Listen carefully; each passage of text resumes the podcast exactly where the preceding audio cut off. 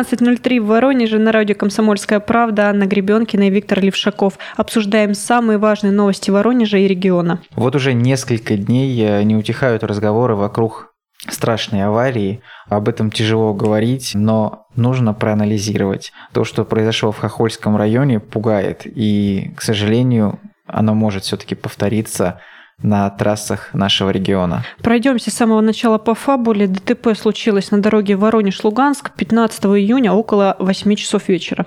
39-летний водитель Ford Focus, житель Семилук, пошел на обгон КАМАЗа, не убедившись в том, что на встречной полосе никого нет. И в итоге он врезался в микроавтобус Volkswagen Caravella, за рулем которого был 73-летний житель Острогожского района. В итоге в аварии погибли оба водителя и еще пять человек. На самом деле это звучит как цифры, набор какой-то фабулы, действительно. Я советую всем нашим слушателям зайти на сайт «Комсомольская правда» в Воронеже и посмотреть видео. Регистратор одного из автомобилей, одного из грузовиков э, снял случившееся, и хотя видно исключительно боковым зрением, как что-то отскакивает. Ну, то есть нет четкой картины э, произошедшего, но уже по этим нечетким, быть может, где-то смазанным кадрам появляется представление того, насколько ужасным было происшествие. Ведь, но добавляет э, впечатление и информация от МЧСников. Они говорят о том, что машины так сильно были разбиты, что пришлось вырезать тела прямо из груды металла. Ну, то есть мы можем представить, что от машин практически ничего толком не осталось. Нужно сказать, что спасатели, все службы сработали довольно оперативно. На место аварии выезжали пять скорых, три из Хохольской районной больницы, по одной из Острогожской ЦРБ и медсанчасти номер 33 города Нововоронеж. В медсанчасти отвезли оставшуюся в живых женщину, но, к сожалению, она умерла уже в противошоковой палате. Выжить удалось только десятилетней девочке. Ее отвезли в областную клиническую детскую больницу номер два, и даже губернатор Александр Гусев потребовал сделать все возможное, чтобы спасти ребенка. Позже выяснились подробности данного ДТП. Оказалось, что микроавтобус, э, где ехало 7 человек, в том числе и вот эта 10-летняя девочка, за жизнь которой продолжают бороться медики, принадлежит частному лицу, жителю Воронежской области. Все они возвращались в Острогожск э, из паломнической поездки в один из храмов Тульской области. По итогам вот этого ДТП полицейские возбудили уголовное дело по статье «Нарушение правил дорожного движения, эксплуатации транспортных средств, которое повлекло смерть людей», но, вероятнее всего, его закроют, так как предполагаемый виновник аварии погиб. Инспекторам предстоит разобраться все равно во всех подробностях а, данного инцидента, благо есть и хорошие новости. Девочка, выжившая в аварии, пришла в сознание. Предварительно было очень много информации о том, что ребенок э, остается сиротой, потому что мама погибла в аварии, а до этого умер ее отец, там назывались разные причины. Но вот подробности буквально вчера прояснились. Выяснилось, что десятилетняя Агафья и ее мама ехали все-таки из села Подгоринского района, все остальные были из Острогожска, они вот из другой части нашей области. И э, в администрации Подгоринского района нам рассказали, кто возьмет девочку под опеку. Она сама со Ставропольского края. К нам переехала в 2009 году. Две старшие дочери от первого брака у нее оставались там. В данный момент они не приехали сейчас. И они детей взяли под опеку подростки сейчас на похороны только. И потом только вернутся в Ставропольский край и будут производить оформление детей. Потому что это не только та девочка, их же тут у нас пять детей еще. Не хочется нагнетать, но авария, к сожалению, повлияла на жизнь не только этой девочки, но и еще четверых детей. Девочки 14-17 лет, а также мальчики 7 и 13 лет остались без матери. Действительно, папа у них умер еще в прошлом году, 1 февраля, из-за сердечного приступа. Он официально нигде не работал, как рассказывают в администрации, и вся семья жила на пенсию мамы плюс на продукты со своего огорода. Женщина страдала от онкозаболевания, но, как уточняют в администрации, за своих религиозных представлений в больницу ложиться не хотела. И, кстати, по этой же причине семейная пара долго не оформляла документы на детей. Женщина часто ездила к духовнику в Тульскую область, в том числе и в эту последнюю, к сожалению, поездку в злополучном микроавтобусе. Она тоже направлялась в это место. То есть это был привычный для нее маршрут, который обернулся таким горем. Но еще уточняют, что вообще погибшая планировала взять с собой не только Агафью, но еще двух детей. Удалось им избежать вот этой поездки только потому, что девочка заболела, и поэтому их оставили дома. То есть, получается, вот болезнь, можно сказать, да, спасла жизнь этим детям. В чем-то счастливая случайность помогла сохранить жизни. Жительницу Подгоринского района уже вчера похоронили, как опять же нам рассказали в администрации. Детей на время отвезут в реабилитационный центр «Надежда» в поселке Сагуны. Там они будут находиться, пока старшие сестры, вот как раз Ставропольского края, будут оформлять документы на опеку. Но ну, что же касается самой десятилетней Агафьи, повторимся, что она пришла в сознание. Конечно, у нее сложное состояние, переломы ног, раздроблено предплечье, сильные шибы головы, поэтому врачам еще предстоит постараться, чтобы привести ее в порядок, но будем надеяться, что она выживет и с ее здоровьем все будет хорошо. К сожалению, массовые аварии в Воронежской области происходят не так уж и редко. Вот, например, 16 июня уже практически ночью массовое ДТП с участием двух грузовиков и двух легковушек случилось в Новоусманском районе. А обычно, когда мы выясняем причины ДТП, то пишем либо кто-то пошел на обгон, как в случае с первой аварией, либо как в случае вот с данным происшествием. Все случилось на светофоре. Honda Accord остановилась, еще один грузовик остановился, когда загорелся красный цвет. А 29-летний водитель грузовика DAF с полуприцепом не остановился.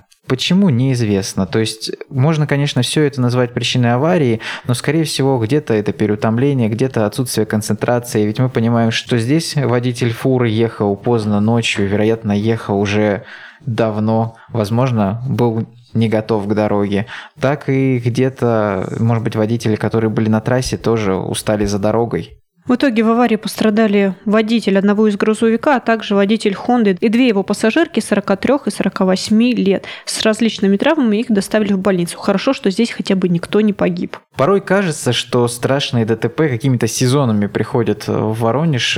Летний сезон, когда многие проезжают через э, федеральную трассу, через наш регион, когда наконец-то на дорогах появляется много байкеров, когда у детей отдых, когда студенты никуда не спешат. Такое чувство, что появляется какая-то повышенная аварийность. И водителям нужно быть наиболее внимательным в это время года. Но и не стоит забывать о том, что зимой, опять же, у нас вот совсем недавно тоже происходили подобные инциденты. Второе время года, когда, опять же, каникулы, плохая дорога где-то, может быть, тоже отсутствие концентрации, приводит к тому, что происходят массовые и страшные аварии. Вот без преувеличения жутко ДТП случилось э, в конце января в Подгоринском районе. Hyundai Solaris ехал в сторону Воронежа и столкнулся с Mazda 6, которая двигалась по встречной полосе. И вот в результате погибли два пассажира Hyundai и еще пять человек в обоих автомобилях получили ранения. Другие примеры, опять же, зимних аварий, это, например, ДТП, которое случилось в Нижнедевицком районе, тоже в январе. Тогда Lexus столкнулся с двумя автомобилями, и, к сожалению, почему мы вспоминаем данные аварии? Казалось, все это было давно, казалось, уже забыто, но если подумать, то сценарии повторяются, что зимой, что летом. И зачастую самые крупные происшествия дорожные в нашем регионе случаются именно во время обгона. Поэтому мы просто хотим призвать а, водителей быть осторожнее. Несмотря на то, что кажется, что сейчас погодные условия стали лучше, что вот эти все зимние ДТП, когда машины загорались, когда ну, действительно много людей погибало в авариях, прошло это время, но сейчас когда все спешат в отпуска, спешат на юг, проезжают через наш регион, опять же ситуация накаляется, и нужно быть особо внимательными за рулем, в том числе, когда мы идем на обгон и понимать, что мы отвечаем не только за свою жизнь, находясь за рулем, но и за жизнь тех людей, которые сидят рядом с нами, за наших пассажиров, а также за тех людей, которые едут в других автомобилях рядом с нами. Ведь ну, ты скользь уточнил вот в этом ДТП, там же в чем была показательность всего этого момента? В том, что когда Lexus столкнулся, там мгновенно загорелись машины, и даже никто толком не мог понять, что же там за удар такой произошел, что машины просто вспыхнули, там марки машин не могли выяснить, потому что все сгорело буквально просто в момент. Вообще непонятно, как это было случилось, и три человека просто моментально погибли в этом ДТП. Ну да, причина во многом в слишком высокой скорости, когда люди вероятно, куда-то спешили. Ну и в завершении этого блока программы еще хочу сказать об одном массовом кошмарном ДТП, которое произошло в Верхнемамонском районе. Тоже это было все в январе на автодороге М4 Дон. И там водитель Volkswagen опять же выехал на встречку, врезался с КАМАЗом, и грузовик от удара бросило на встречку, где он столкнулся еще с тремя иномарками. И в итоге один водитель легковушки погиб на месте. Потом долго врачи боролись за жизнь шестилетней девочки, но она все-таки погибла. Еще семь человек оказались ранены. Это ДТП еще раз доказывает, что мы в ответе за тех, с кем едем, особенно если нас окружают дети. Давайте поэтому будем стараться быть внимательнее на дорогах и безопаснее выходить, в том числе на обгон, так как это одна из основных причин вот всех массовых ДТП, которые мы перечислили сегодня. На этом мы сейчас прервемся, после небольшой паузы продолжим наше обсуждение.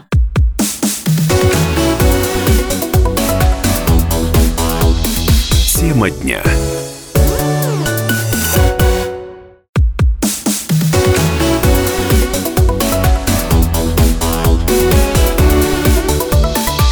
Тема дня. Анна Гребенкина, Виктор Левшаков на 97,7 FM. Эм. Продолжаем обсуждать важные новости Воронежа и нашей области. Путешественник-инвалид Алексей Костюченко столкнулся в Воронеже с, мягко говоря, непозволительной грубостью. По словам 60-летнего мужчины, его унизительно выгнали из хостела на улице Ленина. Более того, в разговоре с нами он твердо заявил «В Воронеж я больше не приеду». И это действительно неприятно. Вся дискуссия разгорелась в Фейсбуке. Многие общественные деятели, а, воронежские энтузиасты, просто довольно известные в городе люди, оказались в шоке от того, что наш город настолько негостеприимен, получается, к людям с ограниченными возможностями. Ведь, ну давай немножечко расскажем нашим слушателям о самом Алексее Костюченко. В этом году на своем хендбайке, да? Да, это такая смесь между инвалидной коляской и велосипедом. По сути, у нее три колеса, но благодаря своей необычной конструкции на хендбайке можно передвигаться по оживленным трассам, по дорогам. То есть он такой более проходимый, что ли. Ну, в общем, мужчина отправился в удивительное путешествие из Санкт-Петербурга в Адлер, и это уже не первый его поход.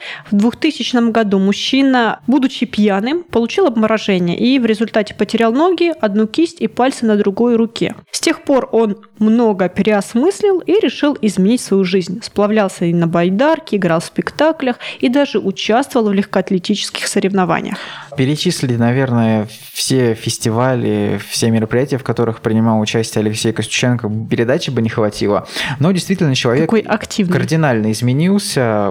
Случай ужасный с ним произошел, но он поменял его жизнь буквально на 180 градусов. И вот в этом году путешественник-инвалид держал путь и продолжает держать на открытый фестиваль культуры и спорта «Пара-арт». Как раз 17 июня на его странице в социальных сетях, а он их очень активно ведет, вы можете зайти посмотреть, какие там есть фотографии, появился снимок, на котором Алексей Костюченко улыбается на фоне дорожного знака с надписью «Воронеж». Алексей Костюченко рассказал, что еще на трассе он забронировал э, на два дня место в Воронежском хостеле. Объяснил им ситуацию, рассказал, что он инвалид, путешествует, у него коляска и, собственно, ему нужна крыша над головой. И по телефону ему сказали, что в хостеле есть грузовой лифт, и то есть он сможет спокойно подняться в место своей остановки.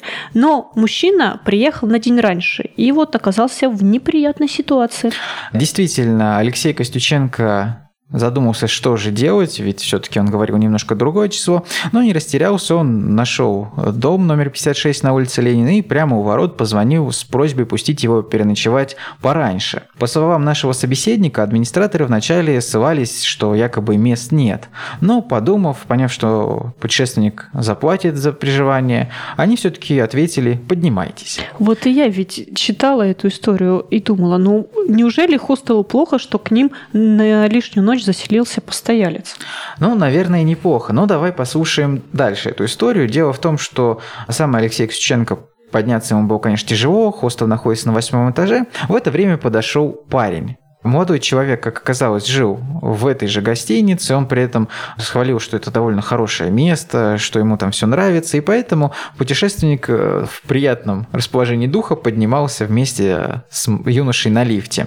Тот ему, кстати, поддержал двери, помог донести некоторые вещи и нажать кнопки лифта. Так вместе они поднялись на восьмой этаж. А вот что случилось дальше, давайте дадим слово самому Алексею Костюченко, он расскажет ярче, чем мы. Мы поднимаемся на восьмой этаж, вот открывается дверь лифта, стоит этот субъект, администратор. И вот так, это что здесь такое ползает? Я это сглотнул молчком. Я говорю, я вот вчера у вас бронировал на завтра, на два дня койко-место, а вот сейчас, только что я с вами по телефону разговаривал, вы предложили мне подняться на этаж. Мне здесь такие нежные не нужны. Пошел вон отсюда. И все. Вот этот юноша. Стоит у него глаза как сковородки. Ему неудобно. Я говорю, ну слушай, друг, больше ничего не говорю. Я говорю, ты помоги мне опять сумочки, двери подержи. Я спущусь, сяду и уеду другое место искать. Он говорит, сейчас я свои сумки положу. Он зашел буквально минуту, положил сумки, вышел оттуда, проводил меня. И вот мы сколько ехали с восьмого этажа, и он все изменялся. В самом же хостеле твердо придерживаются позиции, что мужчину никто не оскорблял. Нам удалось связаться с администраторами этого заведения, и вот что они нам рассказали.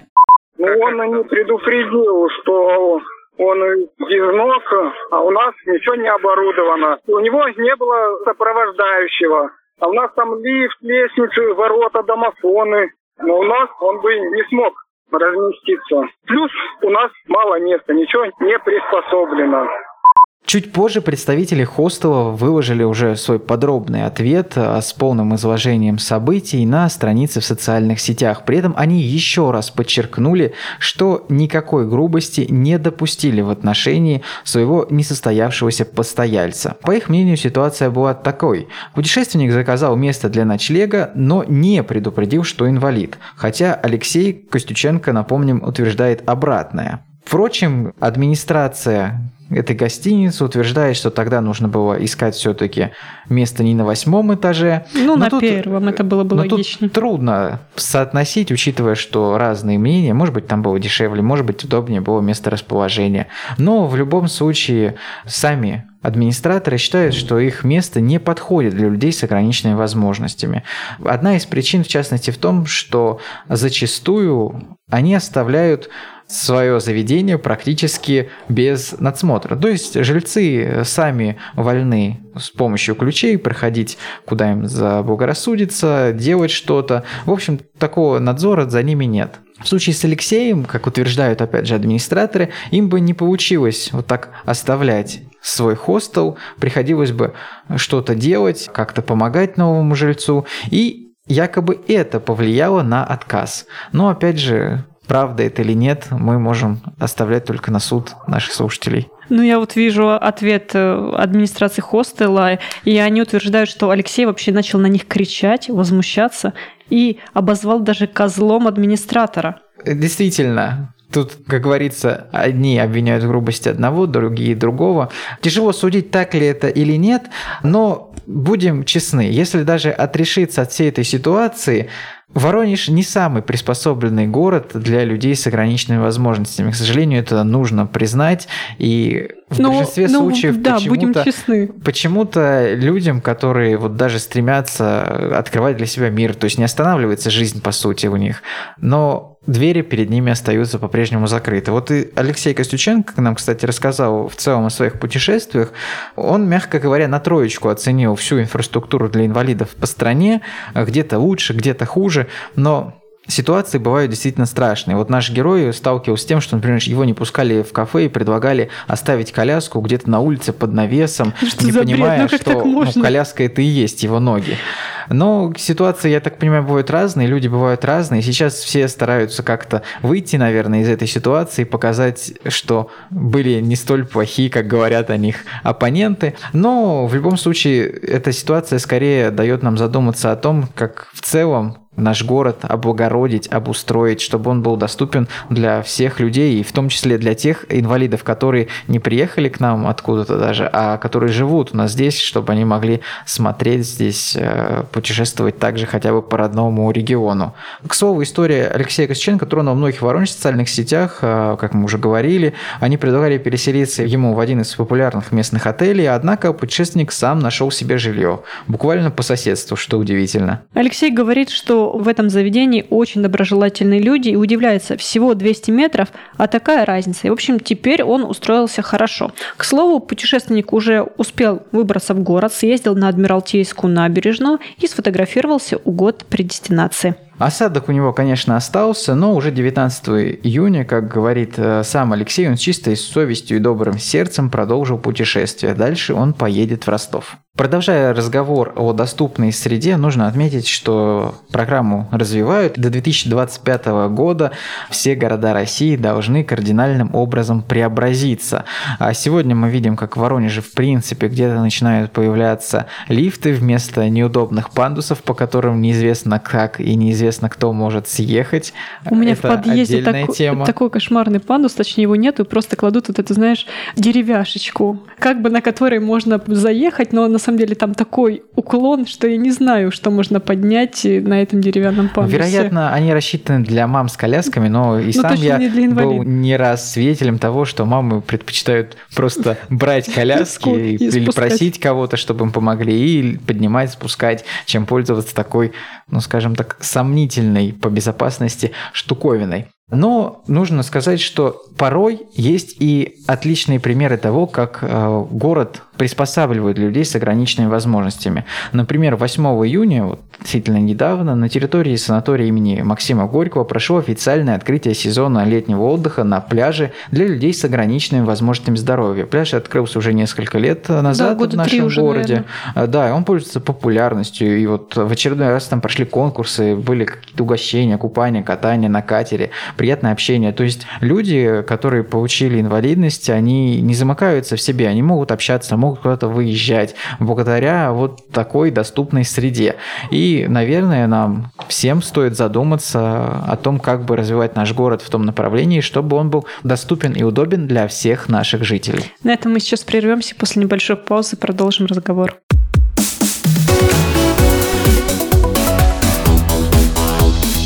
Тема дня.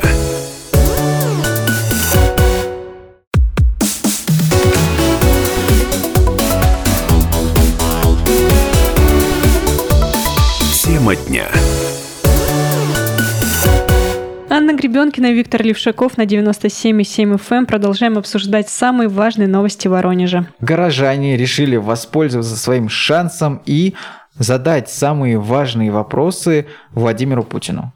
Напомним, прямая линия с президентом пройдет уже в этот четверг, 20 июня. Трансляция, как обычно, начнется в 12 часов и продлится около 4 часов. И напомним, что, конечно же, предварительные жители всех-всех субъектов могут задать ему вопросы, способов множества, заполнить форму на сайте, позвонить, отправить смс, записать видео, а также можно даже отправить сообщение с помощью соцсетей или приложения. Практически миллион обращений со всей России уже поступило, как говорят официальные данные. Что только россиян не волнует, и рост коммунальных тарифов, и низкие пособия по пенсии, проблемы при получении льготных лекарств и многое-многое другое. Но давайте, наверное, сосредоточимся на Воронеже, тем более в этом году горожане подошли не знаю, интересно, необычно. Они стали снимать а, видео, выходить группами инициативными. Они записали сразу несколько видеообращений. Так, жители Центрального района пожаловались президенту на строительство многоэтажного дома. Махину с максимальной высотой в 23 этажа начали возводить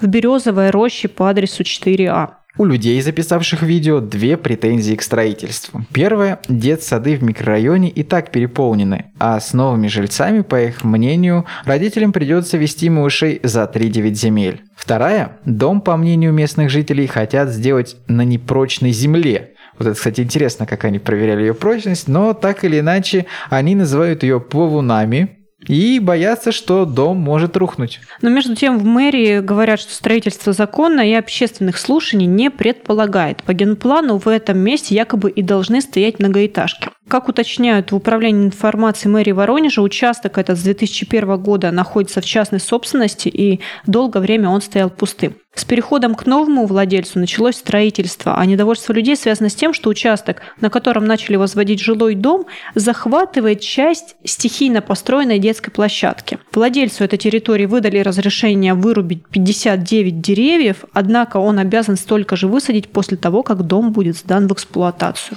Но я думаю, в принципе, если строительная компания захочет, она может пойти навстречу людям и ту же детскую площадку установить, может быть, даже лучше, чем она есть в настоящем настоящем виде. Кстати, это не единственная просьба людей, связанная с таким глобальным строительством. Также воронежцы обратились к президенту по поводу того, что на улице Ломоносова нет школы и детсада. Жители этого микрорайона просят Владимира Путина как-то повлиять на чиновников, которые оттягивают начало строительства образовательных учреждений на неопределенные сроки и жалуются, что старая школа в трех с половиной километрах от их домов работает 6 дней в неделю и при этом даже по внешнему виду, что ей требуется серьезный ремонт. По словам местных жителей, рядом есть пустырь, на котором вполне бы могла разместиться новая школа. Проблема как уверяют Воронеж, существует уже давно, и обращение к президенту говорит о том, что людей довели до какой-то точки, когда они уже не знают, к кому бы обратиться. Впрочем, есть альтернатива. Проект строительства школы и детсада на территории части Яблоневого сада на пересечении с Московским проспектом. Как опять же уточнили в мэрии Воронежа, застройщик планирует завершить здесь работы в течение года-полутора, и реальной альтернативы этому проекту нет так как во всех остальных местах земля федеральная, и использовать ее для того, чтобы построить э, детсад или школу, просто нет разрешения. Возможно, когда горожане замечают подобные видео в интернете, может быть, в новостных лентах, или же у нас на сайте, на сайте «Комсомольской правды» в Воронеже, где появляются самые свежие новости, у них появляются идеи записать свое видео. Итак, э, следом за жителями улицы Ломоносова и близлежащих домов Жильцы уже микрорайона «Процессор» записали свое видеообращение для прямой линии с Владимиром Путиным. И в этом случае горожане сетуют на то, что в их районе нет школы. Детям приходится ходить, по их словам, ближайшее учебное заведение, которое находится уже в 4 километрах и разделяется трассой. И многие переехали в новый район еще третьеклассниками. Теперь у них у самих подрастают дети, а школы все нет. И сейчас в районе почти полторы тысячи детей. Но на самом деле, вот мне кажется, проблема с многоэтажками и отсутствием инфраструктуры для Воронежа, ну вот она не новая, но достаточно острая. Потому что домов очень много, а школ реально не хватает. Ну, не только школ, наверное, но и некоторых других инфраструктурных объектов. Поликлиник. И людей можно понять. Например, те жители э, микрорайона Процессор э, отмечают, что они уже более 10 лет э, сталкиваются с обещаниями правительства, области, города с тем, что им обязательно построят общеобразовательную школу. Недавно они узнали, что очередная программа вот, миллионному городу современной школы, по которой опять прозвучали очередные обещания, уже не актуальна. То есть э, те обещания, соответственно, тоже будут не выполнены. Планируется, что хотя бы это видеообращение как-то воздействует и поможет решить проблему. Жители микрорайона возле больницы «Электроника» также записали свое видео. Они, опять же, просят президента помочь им со школой. На что конкретно жалуются люди, давайте послушаем. Уважаемый Владимир Владимирович, меня зовут Елена, я выступаю от лица всех жителей микрорайона Электроника города Воронеж. Мы обращаемся к вам с просьбой помочь нам в решении нашего вопроса по строительству школы в нашем микрорайоне. Сам микрорайон существует уже давно, более 10 лет.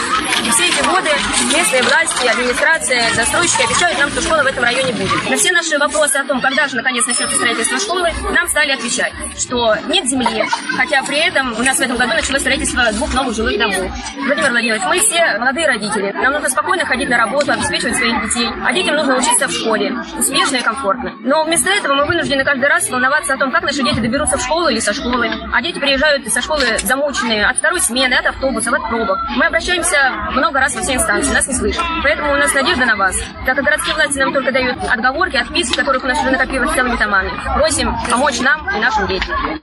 В мэрии ситуацию эту прокомментировали следующим образом. Говорят, что все земельные участки в микрорайоне больницы Электроника, это улица Минска, относятся к государственной собственности. И муниципальной земли там, к сожалению, нет. Структурные подразделения администрации вместе там, с вышестоящими органами ищут площадку, которая бы подошла для строительства школы. И когда такой вот участок найдут, его нужно будет перевести в муниципальную собственность. И это нужно сделать для того, чтобы потом можно было как-то этот участок включить в соответствующие программы и возвести там школу. И на данный момент получается, что дети, живущие в микрорайоне, прикреплены к школе номер 100 в микрорайоне Репная, которая построена и открыта в 2015 году, и школьников из микрорайона больницы Электроника возят туда и обратно на автобусах. Конечно, такое событие, как прямая линия с президентом, не могли обойти общественники, которые борются с самой нашумевшей проблемой Воронежа. Вонь. И сейчас, да, я говорю о воне. Конкретно в микрорайоне Тенистый. Жители этого участка Советского района, а там население около 20 тысяч человек, то есть это довольно такая внушительная общность, они жалуются на невыносимый запах, преследующих аж с 2010 года. То есть э, подумайте, сколько лет Почти люди 10 лет. терпят. Да, поэтому многие молодые семьи, там уже с двумя-тремя детьми, жалуются, что по ночам невозможно открывать окна, да и с утра на улице уже не свежо, когда всю ночь такое творится. А жуткий запах в подъездах сохраняется. Мы не раз писали об этой проблеме. Вы можете также на нашем сайте найти материалы по данной теме, где кто-то говорил, что для решения всего этого придется потратить около трех лет, другие ищут виновных, но самое главное, что вонь пока что остается в нашем городе. Анализы действительно показывают, что в воздухе обнаружено превышение содержания норм фенола и формальдегида в разы а построенный в 2018 году цех механической очистки и карт пока ситуацию не сильно облегчает. Надежда вот остается только на президента. Ведь, ну, как ты вот уже отметил, на самом деле жалуются не только жители Советского района, потому что вот эта вонь, она и в центральном районе стоит, и на левом берегу, и, мне кажется, даже в северный отдает. Ну, потому что запах, он вот как причина неуловимая, так и запах, он настолько... Но еще он имеет свойство распространяться быстро. Он, он очень сильно распространяется. И губернатор Воронежской области Александр Гусев уже называл предполагаемых виновников, говорит, что это предприятия, которые расположены на левом берегу водохранилища, но при этом явных доказательств, что это конкретные организации, нет. Предполагается, что они сливают какие-то несанкционированные отходы производства в городскую канализацию, а левобережные очистные сооружения просто не справляются с их очисткой. Воронежцы надеются, что вместе с обращением к президенту дело наконец-то сдвинется с мертвой точки и Воронеж вновь заблагоухает. Также на президента уповают 30 обманутых клиентов бывшего дилера Volkswagen компании Гаус. Они до сих пор пытаются вернуть 20 миллионов рублей. Они заплатили их за машины, которые в итоге так и не получили. Напомним, что директор Гауса Михаил Швыченко сидит в СИЗО, и ему грозит до 10 лет тюрьмы. Конечно, каждый старается выделить свою проблему. У кого-то такая ситуация, которую мы можем перенести на себя, понять ее. А есть еще одно обращение, которое может показаться кому-то несущественным. Однако для людей это оказалась проблема федерального значения. В Воронеже световой день с 4 утра до 20.00 обращаются жители нашего города. Перевод времени отменен, но для них это решение означает, что утром солнце встало, они еще спят, а вечером солнце село, а работы непочатый край, обращаются воронежцы.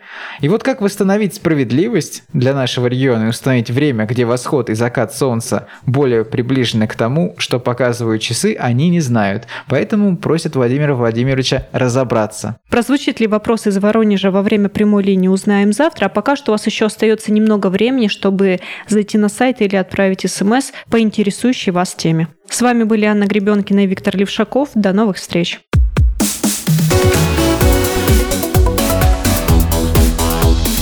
Тема дня.